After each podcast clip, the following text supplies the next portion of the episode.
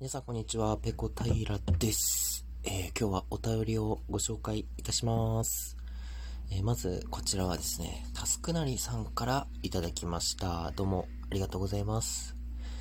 井上若さんと菊川玲さんがどうしても無理な話を聞いて、実はペコさんも子供の頃嫌いな人いたんだなと思いました。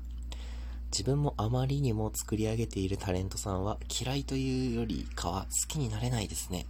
久しぶりにペコさんの毒が聞けて、なんかすがすがしくなりました。お笑い、失礼しました。ということで、タスクなりさん、どうもありがとうございます。えー、続けてですね、こちらは、えー、マナさん、海の向こうのマナさんからいただきました。ありがとうございます。幼い頃はなぜかメインストリームに歯向かいたかった。すごくわかります。私の場合はアイドル全般が歌ってるのが苦手でした。モームスとか大塚愛さんとか、全然歌上手くないじゃん。ミーシャか宇多田ヒカルくらい上手くないと歌出す意味ないじゃんって謎に尖ってたのが懐かしい。自我が固まっていく時期の成長過程なのかなペロンペロン。ということで、こちらも、えー、マナさんどうもありがとうございました。えー、今ご紹介した、えー、2通はですね、えー、収録の方の配信のですね、第300。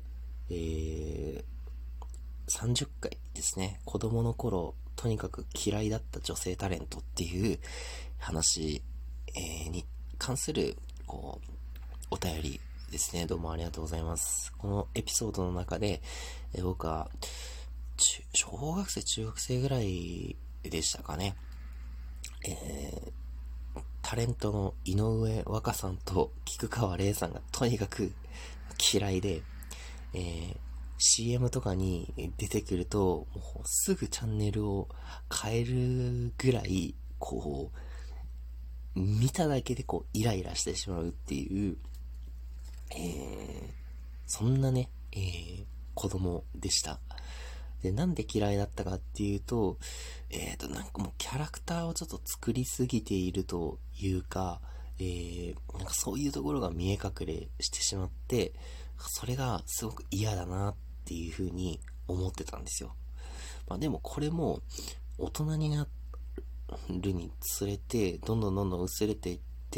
もう今では何とも思わないんですよね。井上和歌さん、菊川玲さんを見ても何とも思いませんし、今当時の、えー、CM とか、えー、あと、ドラマとかですかね。そういうのを見ても何にも思わないと 思います。えー、だから子供の時ってなんかそういう人気があるもの、人気がある人たち、まあ、井上和香さんも菊川玲さんも結構バーンってこう、押されて出てきたようなイメージだったので、まあ、そういう、えー、まあ、人気のもの、メインストリームのものに、えー、なんかこう、歯向かいたいという思いがあったのかな、なんていう話をしましたね。うん。やっぱり、なんか僕の場合はこの、タレントもそうですけど、音楽とかにも、あの、思っていて、当時だったらこう、オレンジレンジとかが、えー、まあ、中高生とかの間ですごい人気だったんですけど、何がいいんだよ、こんな音楽とかっていう風にね、えー、毛嫌いしてました。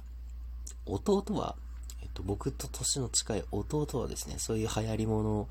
を、あのー、素直に受け入れられる性格で CD とかも持ってたんですけど、あの僕は一切聴いてませんでしたね。俺は本物の音楽を聴くぜなんて言って、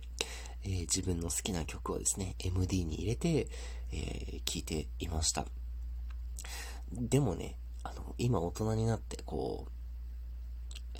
配信の、えー、定額サービス、Spotify とかで、えー、その当時あんまり聴いてなかったオレンジレンジの曲とかを聴いてみるといいですね いい曲が多いと思います。今だったら素直にいけると思いますね。なんか子供特有のあるんでしょうね。えー、流行り物に乗っかりたいっていうタイプと、それと真逆の、いや、そんなのにはついていかねえぜっていうタイプ。なんか僕、野球部だったんですけど、野球部の中でも、あの、みんなと違うメーカーのグローブは嫌だって言って、あえてあんまり知られてないマイナーな、えー、メーカーが出してるグローブを使ってる子とかもいました。まあ、なので、これはあるあるなんでしょうね、きっとね。うん。いや、お二人ともね、どうも、えー、お便りありがとうございました。今後もよろしくお願いいたします。えー、そしてこちらがですね、遠藤三鷹さん。遅くなりましたが、海の向こうのキャッシュレス事情にご協力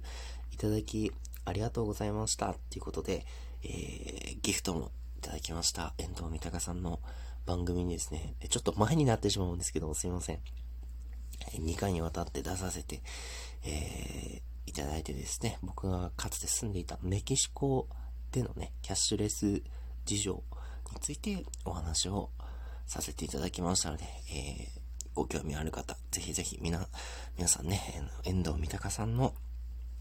えー、収録エピソードをチェックしていただければというふうに思います。